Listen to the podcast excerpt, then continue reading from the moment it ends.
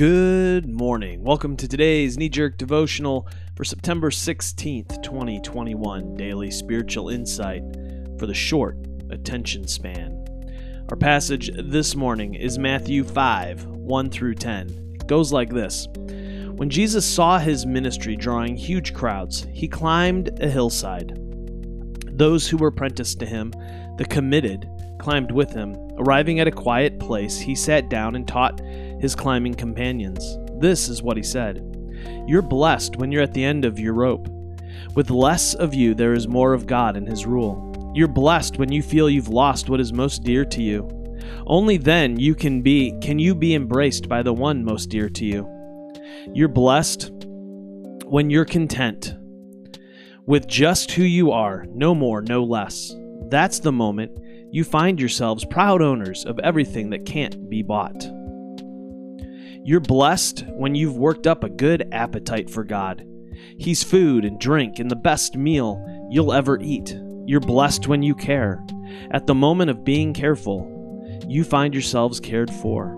You're blessed when you get your inside world, your mind and heart put right. Then you can see God in the outside world. You're blessed when you can show people how to cooperate instead of compete or fight. That's when you discover who you really are and your place in God's family. You're blessed when your commitment to God provokes persecution. The persecution drives you even deeper into God's kingdom. Well, over the last couple of days, I've been thinking about this passage a bit. N.T. Wright and Michael Bird, in their book, The New Testament in Its World, argue that the Beatitudes are the agenda for kingdom work. It strikes me that as we start to seek living this agenda out, we will likely find ourselves at one time or another practicing all of this. Each of us will likely jump into the fray at different points.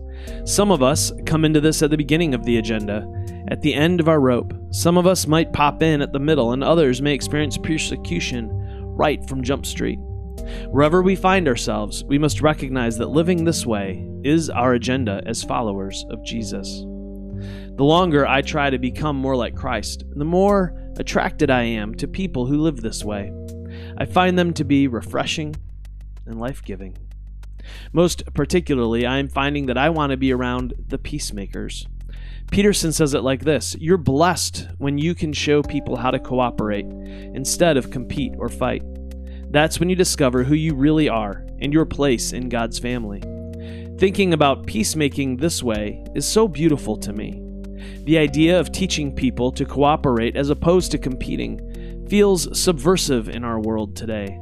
There are so many stories about leaders in our government who refuse to find middle ground positions of cooperation because they can't look like they are capitulating to the other side. As a result, good policies don't get done on behalf of our nation. I also think about the disunity in the body of Christ and the schisms and divisions that have happened over the years because people are unwilling to pursue peacemaking. Over the last few years, I am growing less concerned about my theological tribe being right. I am more concerned with those who claim to follow Jesus practicing this kingdom agenda that we find in the opening lines of Matthew 5. Again, I'm pretty wrapped up in this idea of peacemaking as I write this. What would it look like if the Christians of our world steeled themselves towards making peace? How would our neighborhoods, towns, cities, states, and nation change if there was a collective effort toward teaching people to cooperate with one another? I guess, at the end of the day, what I long for is people to love their neighbor and their enemy as themselves. Until tomorrow, love well, my friends.